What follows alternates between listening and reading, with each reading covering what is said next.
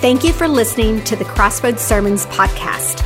If you would like more information about our church, please visit www.crossroadstw.org. All right, well, good morning, everybody. Everybody doing okay? Awesome, man. I tell you what, praise team, man, choir, great job.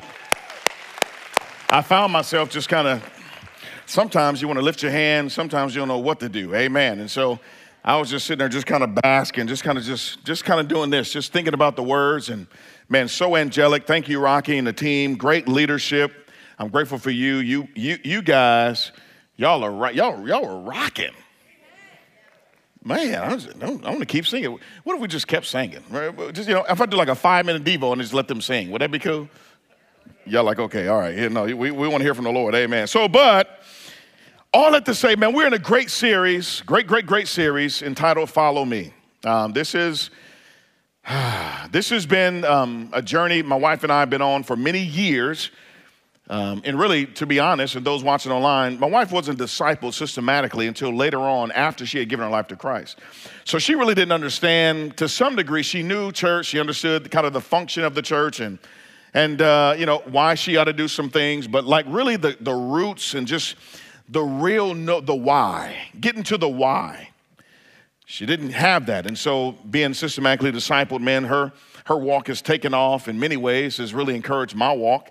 Um, as, you know, supposed to be the leader of the home, man, she's such a, she's such a, a, giant in the faith. And so for all the wives in here, man, that hold it down for the husbands, um, because I'm tell you what, every good husband has what? It's a beautiful wife, and I'm telling you. So with all that said, ladies, I want to say thank you. Amen. Wives in the house, I want to say thank you. That's real talk. Because men, we think we're all that in a bag of chips. We, we ain't nothing. Amen. My wife, I swear, she's the fourth person of the Trinity. She keeps me in check ch- checkalicious. Amen. Not just check, but checkalicious. Amen. So, but again, it's great. Um, next steps. Again, that's this um, afternoon after the the second service. Excuse me, I don't want to mess up Rick's nice um, uh, ordeal he had going on there. But, um, but next steps is we're excited. Many people are uh, signed up and they're going to be there. And we're really stoked about what God is doing in our midst. And I pray that we will not get too cavalier about it. We will not get too relaxed about it. Actually, I pray that as a church we'll lean in even more. Okay? That we'll lean in even more. Because for some of us, it's like, what is going on? For others, it's like, man, this is so exciting. But I think for both extremes, let's lean in more to see what God is doing and what He could He desires to continue to do, but also, hear me say this, how He wants to use you as a part of it. So, with that said, again, ABF leaders, thank you. And so, what we're going to talk about today is biblical community. There is a command in Scripture about us living in community, doing life with other believers. So, ABF leaders, if you're an ABF leader in the house right now, if you're watching online, you can stand up, amen, in your house, that's fine. But I want to acknowledge you real quick, okay? Even if you've served as an ABF leader in the years past here at Crossroads, I want you to stand as well because I want to say thank you personally from the platform. So if you've currently serving as an ABF leader or have served in this capacity over the years or even currently, stand up, will you please? Amen. Thank you guys. Thank you. Such, amen. Come on, y'all. We can do better than that. They're on the front lines. Amen. Thank you guys. Thank y'all on the front lines. I mean, in many ways, they're, they're shepherding. They are shepherding the people. And so today, what we're going to look at again is biblical community. This command from Scripture, from the Lord, in regards to us living in living in community. Our text today will be Hebrews chapter 10. We'll look at verse 19 all the way to verse 25. And we'll just begin to unpack it a little bit and uh, have some fun with this. And by the way, after this series, I'm very stoked about this to kind of wet the whistle a little bit, we're going to look at the seven churches in Revelation. And so we're going to be in the book of Revelation. Some of y'all just start sweating instantly. Amen. And so, we're, but we're going to actually get in that book. We'll do some, some big picture stuff with different theories and all that stuff and different views. But specifically, we'll look at the seven different churches. And I'm very stoked about that coming up here shortly. But Hebrews chapter 10, 19 through 25. Let me go ahead and read it, and then we'll begin to unpack some things. The writer of Hebrews says this Therefore, brothers, since we have confidence to enter the holy place by the blood of Jesus, we just sang about this, which is very interesting. by the new and living way that he opened for us through the curtain. That is, through his flesh. Jesus conquered and Jesus made possible the impossible. Verse 21 says, And since we have a great priest over the house of God, Christ, the theme of this whole book is Jesus is better. Christ is better. The word, key word is better. Verse 22 says, Let us draw near with a true heart. Notice a little while ago I said that we ought to lean in. Notice what the writer is telling them. Let us draw near. Let us draw near. Let's don't shrink back. And this is a big part of the context in the book of Hebrews. But let us lean in. Let us draw near with a true heart and full assurance of faith. With our hearts sprinkled clean from an, an evil conscience and our bodies washed with pure water. Now, again, this is not dealing with baptism here. He's talking about salvation, specifically the work of Jesus Christ. Let us hold fast the confession of our hope without wavering. For he who promised is faithful. And here it is. And let us consider how to stir up one another to love and good works, not neglecting to meet together, as is the habit of some, but encouraging one another, and all the more as you see the day, capital D, drawing near. Very interesting text. Again, one of those verses we had to commit to memory back in the day in my discipleship school, and man, it's one I still hold dear to. Because it's in community that you and I, we actually were transformed. We're transformed how the Lord wants us to be transformed in the person He desires for us to be transformed into. However, in recent polls, if recent polls can be trusted, an upsurge of Lone Ranger, Lone Ranger Christianity or spirituality is occurring in the United States. This is up, this is surging, this is uh, it's, it's beginning to get the I looked at some stats during this week, and I'm gonna tell you what, it's alarming. Church attendance is down. Only 50% of adults in America that walk on the soils of America are plugged into, not just attending, but plugged into actually the, the best thing on this side of heaven, which is the church.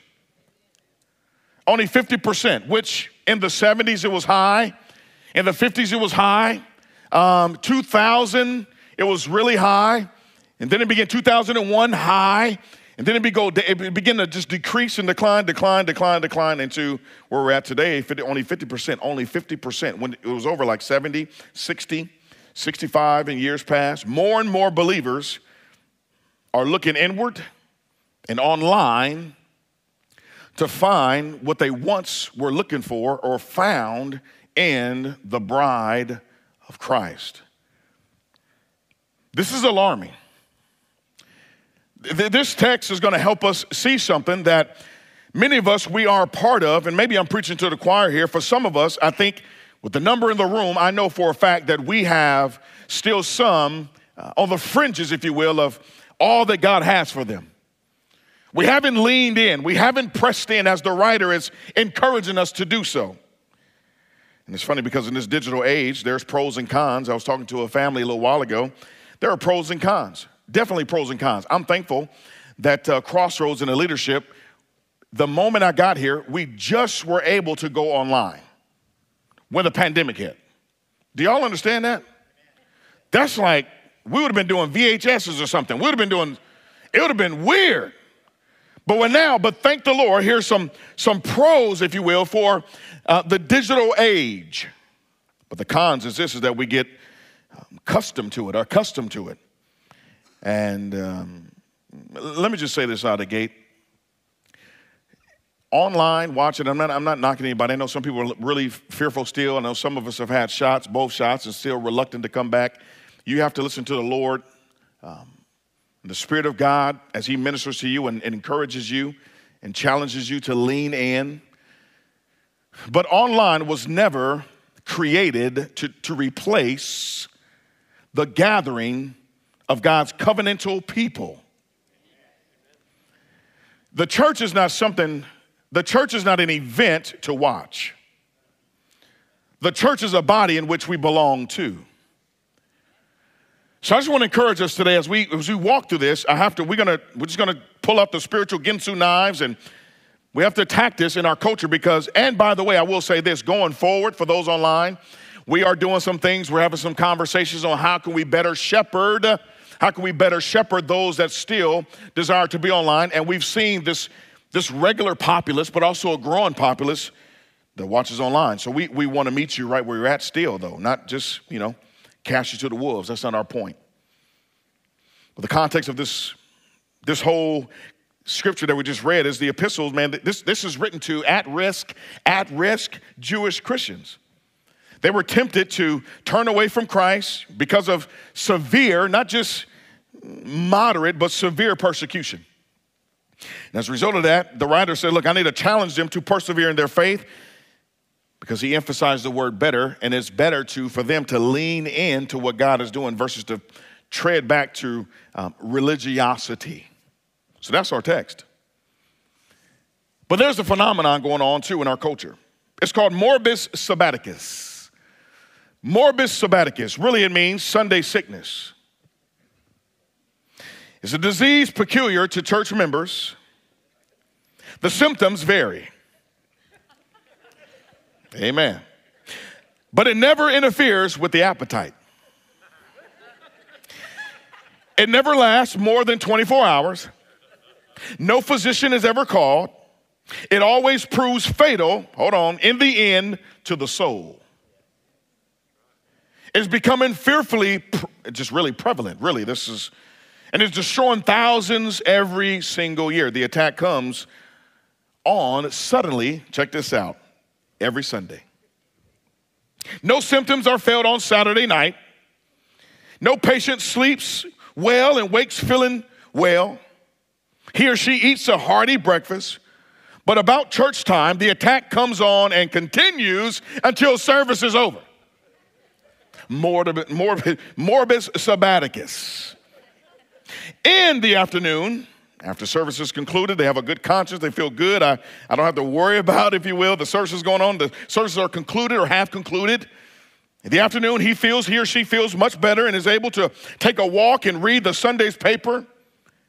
He or she eats a hearty supper and, and a lunch, and, but after church time, he has another attack and stays at home. He or she wakes up on Monday morning refreshed and able to go to work and does not have any symptoms of disease until the following Sunday. The remedy is this be not deceived, God is not mocked. Galatians 6 and verse 7. So, why would you even talk about morbus sabbaticus dealing with Hebrews chapter 10? The writer wants us to understand something the content, first thought, if you're a note taker, the content of the gospel, but also the scope of the gospel.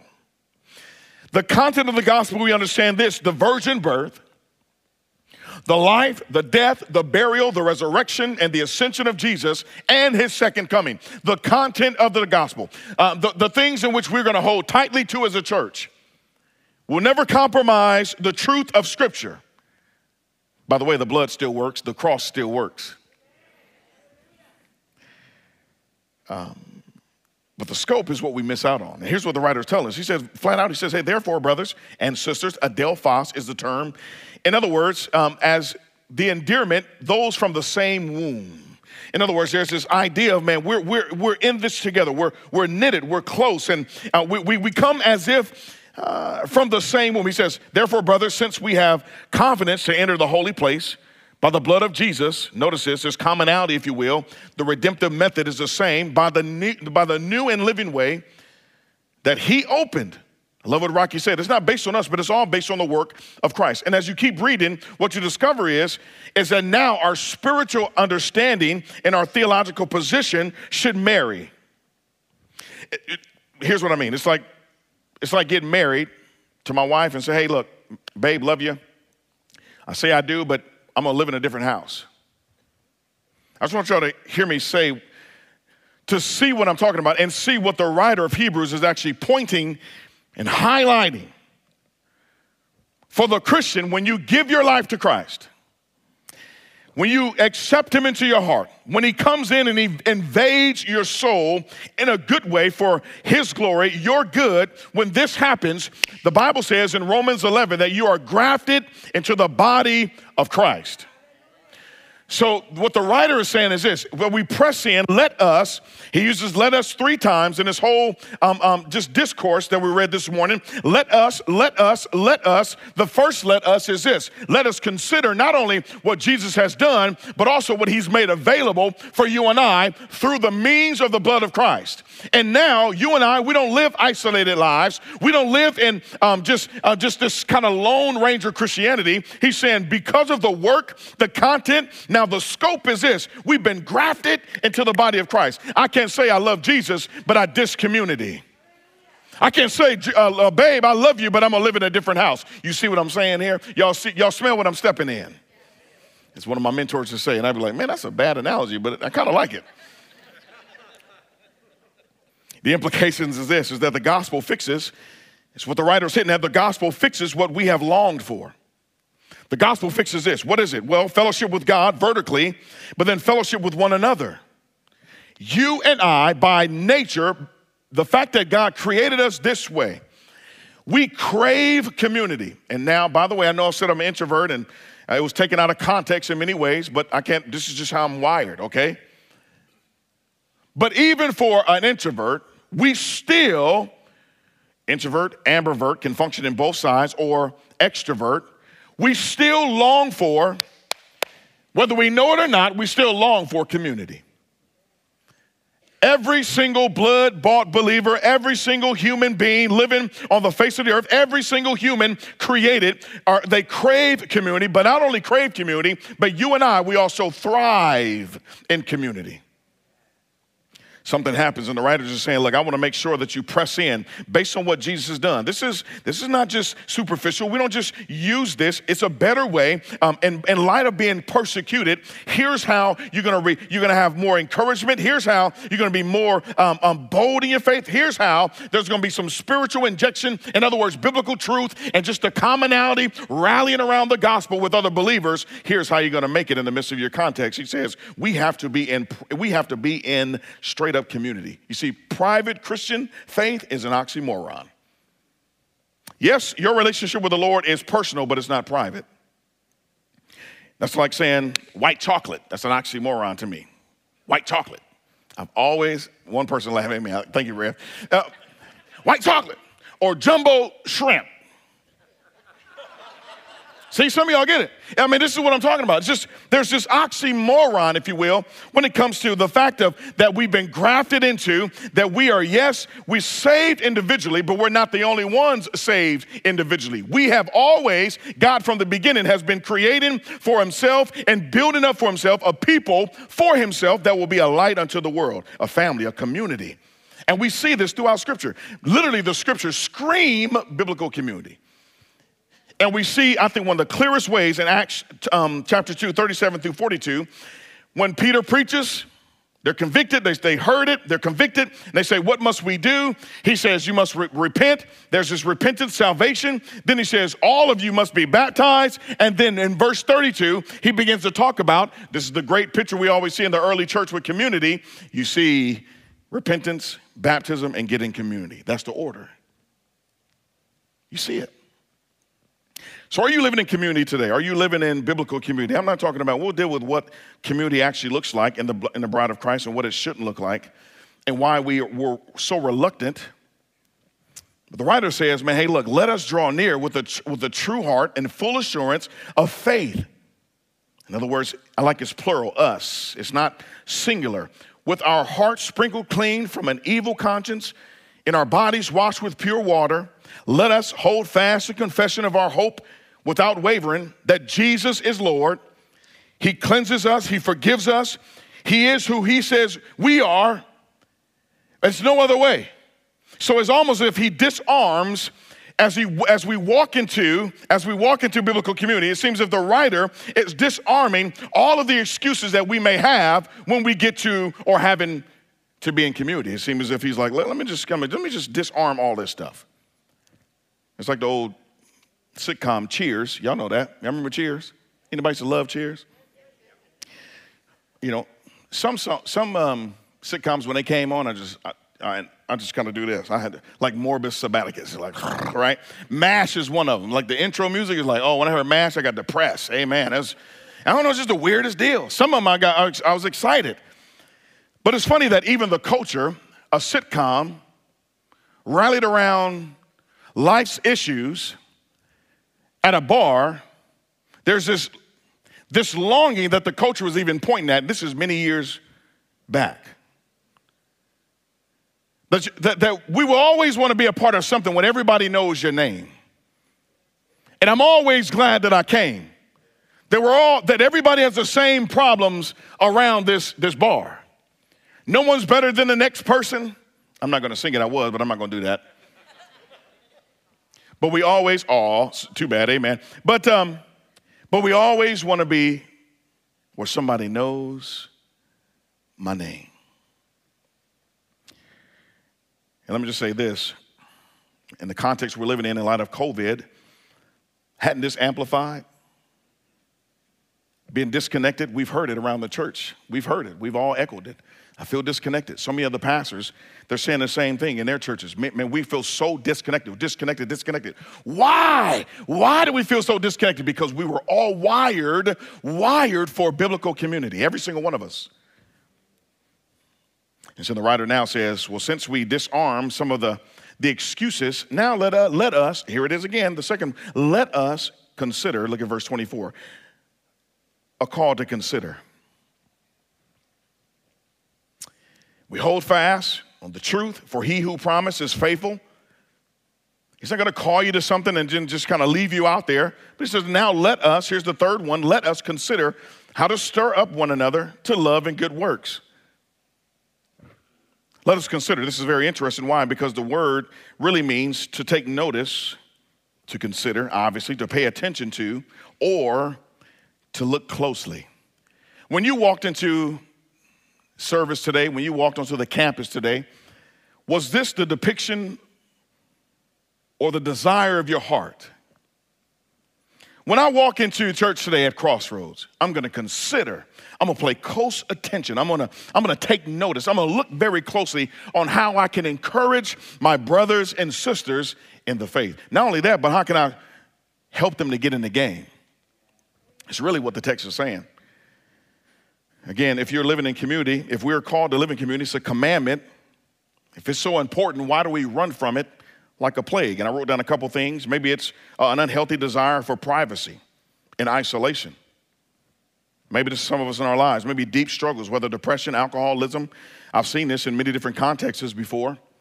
Other issues, maybe um, that, that, that causes you to have a deep struggle. And it says, well, again, well, uh, I'm a believer and I know I'm supposed to be in the house of God or even in biblical community in a small group, a life group, or whatever we may call it. I love what Rick said, but here it is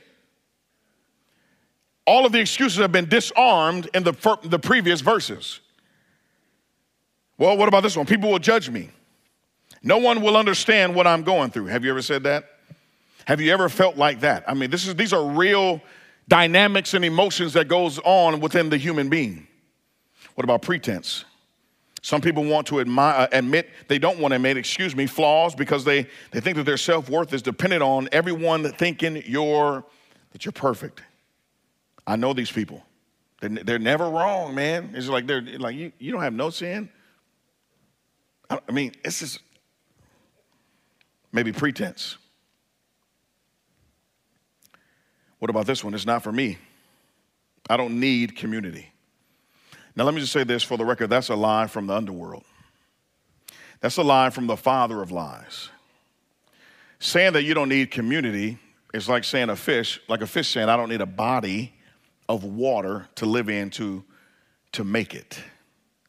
Because naturally, what happens, you take a fish out of water, what does it do? It flops around. Is there some activity? There's a little bit of vigor still going on. It's still kind of alive. It appears to be alive. It's still doing its thing. It's flopping, but eventually, you give it enough time, it's going to demise. Here's what the writer is saying. You and I, we have to make sure that we let us, let us link arms, let us, I wish we could just all link arms in this bad boy right now. This is one big army. This is not an audience to be entertained. Let us, let us, let us, let's consider how to stir up one another.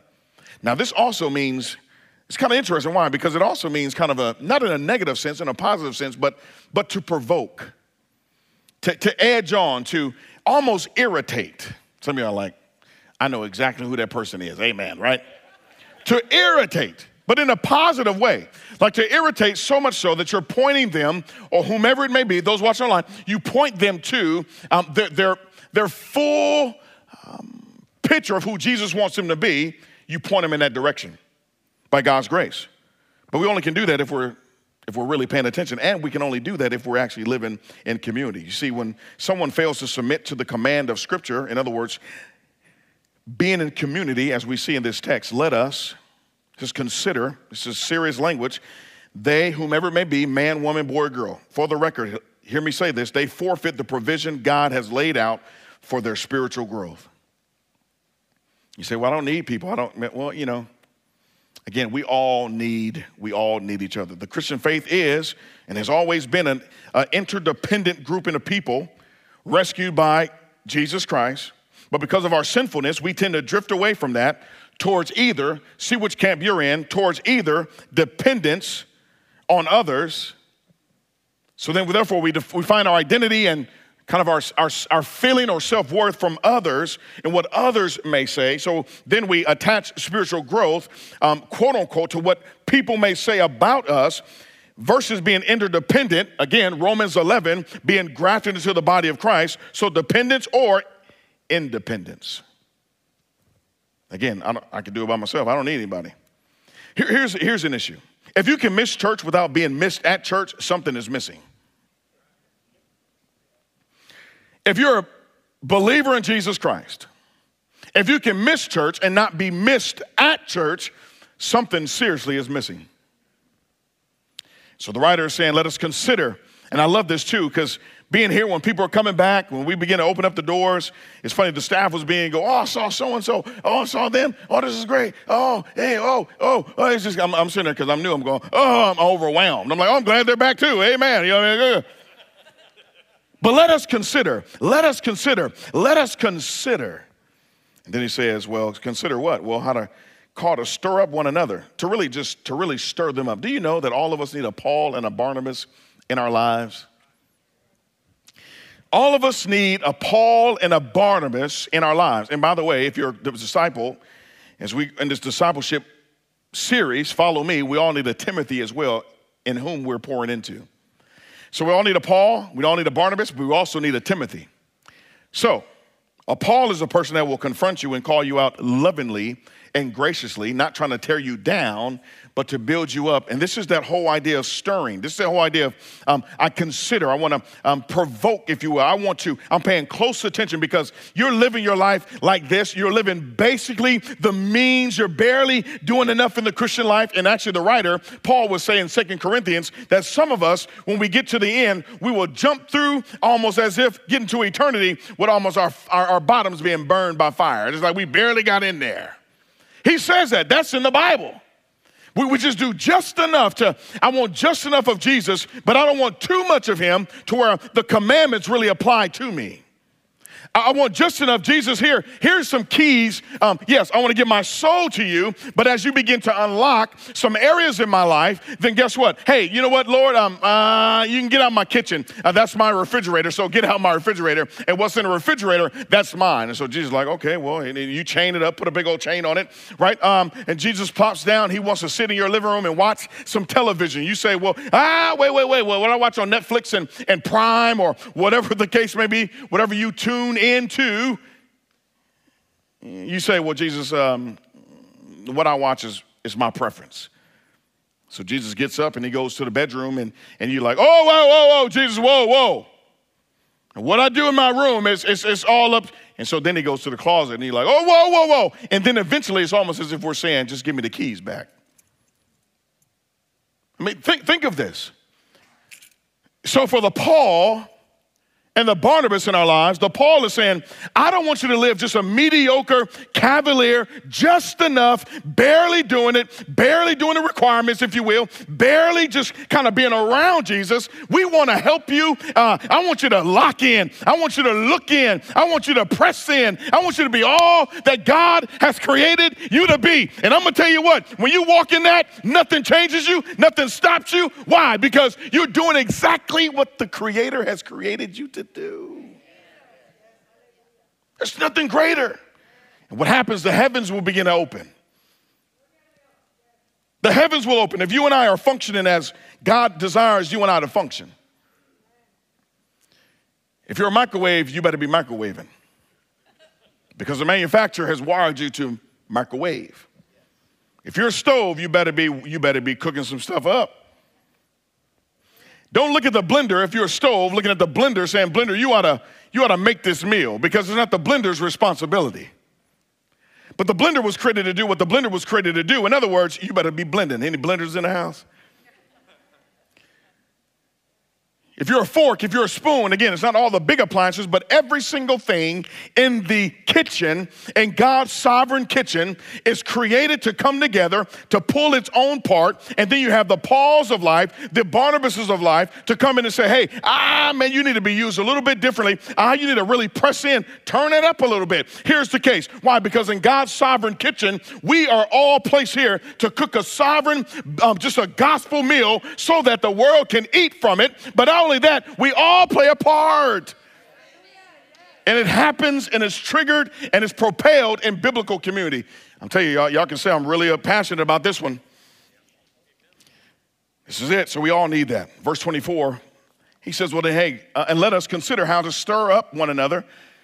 And hey, you better microwave. Hey, you better, you need to really do this to love and good works. Now, mind you, this is interesting because the context is he's talking about biblical community being together but it's hard to consider or hard to, um, to spur or stir up one another if people are in isolation. It's hard to really call somebody to real biblical love if they're living in isolation. It's hard to really stir somebody up to, to good works if they're living in if they're living in isolation. How can we provoke that? How, how, how, do, how do you do that? But it's interesting because the writer says and let us consider how to stir up one another to love and good works, not neglecting to meet, as is the habit. Now, the habit deal is very interesting. The last thought is a call to stir up one another. Um, but this whole love and good works habit is habitual.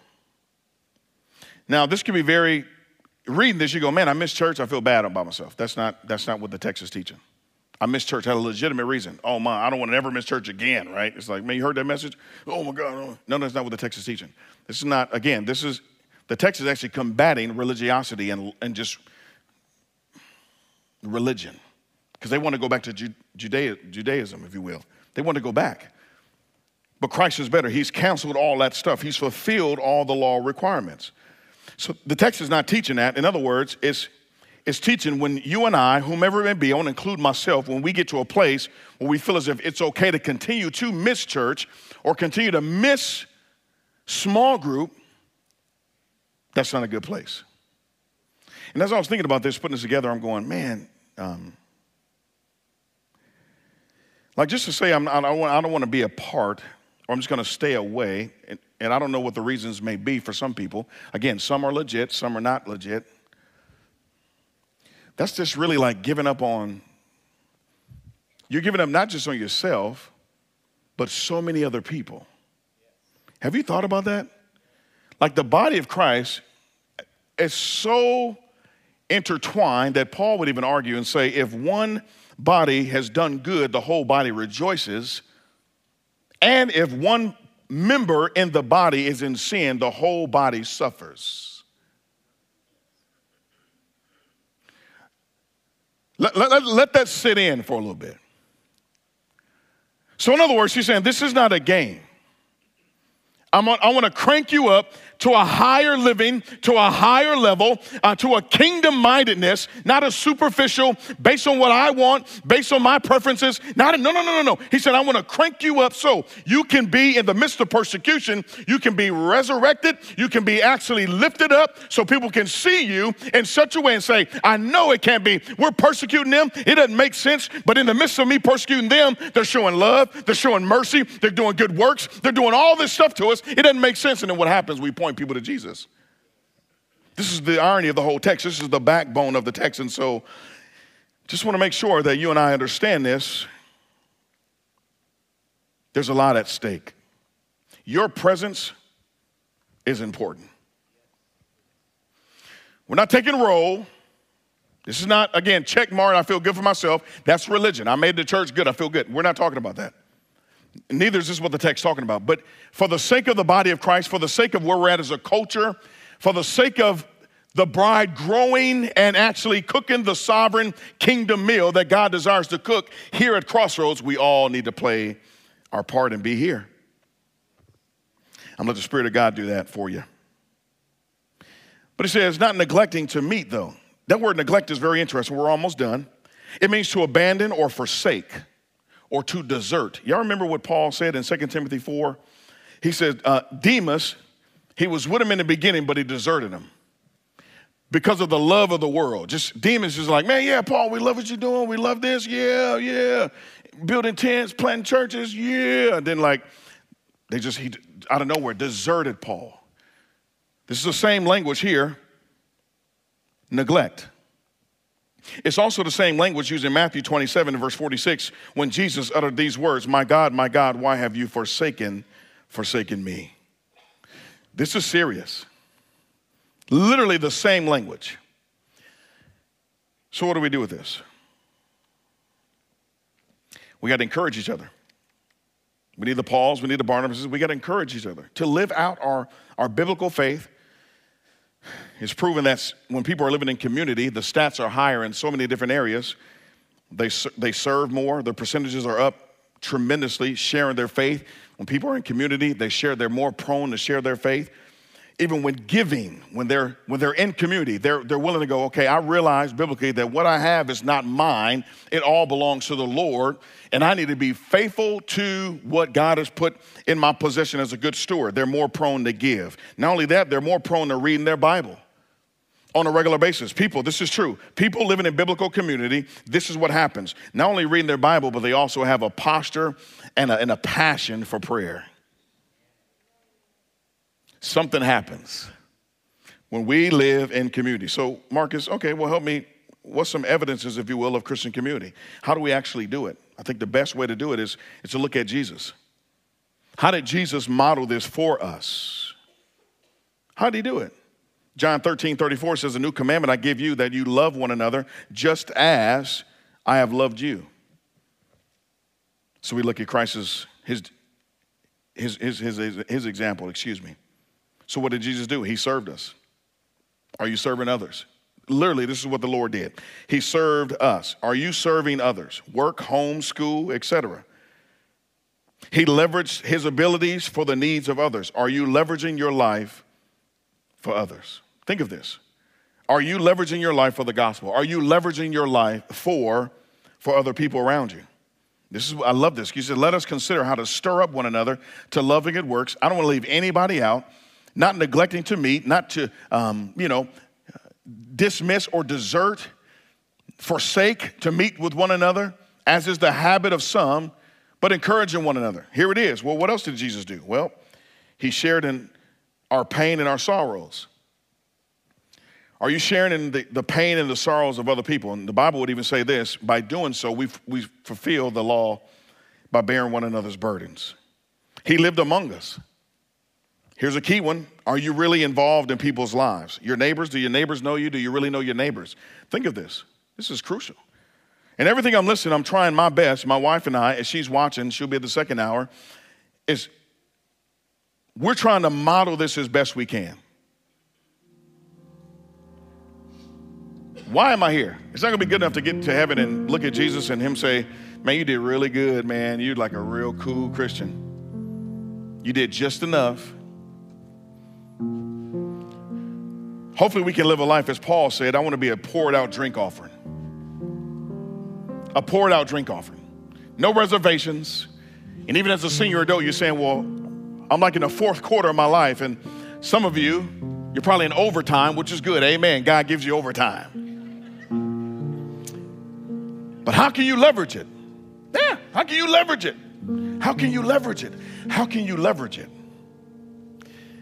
If you're still breathing, God has a reason. He didn't call you or didn't save you to sit. He didn't save us to sit and say, well, keep going. And some of us were not able to do so. Understand that because physically I do understand, I want to be sensitive to this, but He didn't save you to sit and kind of just cheer on other people doing the work. If they're not a microwave, they, they, they're not going to microwave. God has called you to play a unique role. And so Jesus, He modeled this. He, he was in the lives of other people. He understood how to live with people, but also He modeled it for us. He bridged the gap to get to us. Heaven coming down to earth the holy connecting with the hellish, divinity connecting with dirt? Are you bridging the gap to reach other people? In your life, are you bridging the gap? I'm gonna share one story as we close, and I'm not, I'm gonna be honest, I'm not really proud of it, but it happened. I was on the airplane this week, coming, uh, going to a place Tuesday and I get on the airplane, and, and you know, you, you, are tired, you got a lot going on, and just you, you put your headphones on, you want to just space out. Just, let me just kind of easy escapism. Noise cancellation headphones, oh, for sure, right? Tune everything out. Take off, land. There's a young kid next to me, he's about 26, 28. He had a copy of Scripture. I saw it. Plane lands. He was asleep halfway through. Bless his heart, he probably saw that I was asleep. He's like, I ain't gonna mess with this guy. But he was asleep. We had a seat in between us. That's kind of the whole protocol now. He was so far over on his armrest, his head was all still almost touching me on my side. I was starting to go, you know, man, I started to do that. Just one of those, just one of those oops, you feel me? Just oops, oh. I was trying to reach for my drink. Oops, you know what I mean? Plane lands, people are beginning to get off. He leans over in the most frightened manner. He says, uh, do, do, do, do, do, do you know Jesus? To me. Now, he had no idea what he was getting into, right? But I'm gonna tell you something. I encouraged him. I said, Man, I'm so proud of you. I played along a little bit and I said, You know, I'm a pastor. I'm a pastor. And then he, you should have saw his face. He was like, Thank the Lord. Amen, right?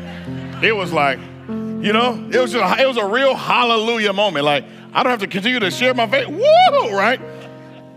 I'm a pastor. Gave him a card, prayed with him. But I told him this. I said, you know what? I'm so encouraged by you. I'm on a plane with other pastors. We're going to go meet and just talk about how do we how do we lead post COVID? How do we do it effectively? I said, man, thank you for sharing your faith. That convicted me. Here I am, the pastor guy. He was living out his faith.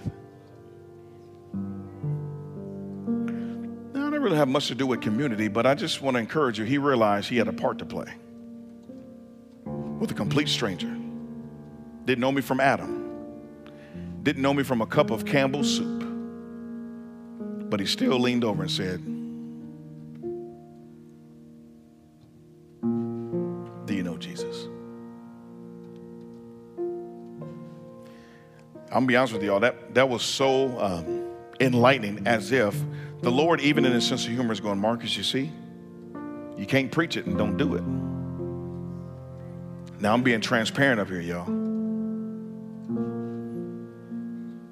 I'm being very vulnerable up here right now. Don't leave me up here by myself. We've all been there. But can we just corporately do this? Rock, I know piano player, bless your sis. She just playing. Fingers have blisters in a little bit. I'm going too long. Can we just, as a church, I mean, this is just a declaration of us going, you know what, going forward, I want to I want to flesh out Hebrews 10, 19 through 25. Can we be a Hebrews 10, 19 through 25 church? If you say, I'm willing to, I'm up for this challenge, no matter where I'm at, in my age, no matter what I really think I have to offer, you have much to offer if you're if you're blood bought. But as a church, Let's say, man, I want, we really want to flesh this thing out to where we can really be a taste of heaven a long way from home. If you're with me, I just want you to stand. See, I want to flesh out my in the sovereign kitchen of God and how He's wired me. I want to do this. I, I really want to. I want to play my part. I'm not to look at the next person. I'm not to be, you know, man, you're, you're not blending properly and just ridiculing them. I want to be. Help me be a Paul and a Barnabas, but also help me to be. Uh, help me to be praying for Timothy in my life that could be pouring into somebody. Help me to be pouring into somebody. What a great picture. This is beautiful. So, Father, right now we just come to you saying thank you. Thank you that you live eternity past. As a triune God, you live in the perfect picture of community Father, Son, Holy Spirit. Without division, without friction, harmony. And Lord, that harmony you desire for your people to experience.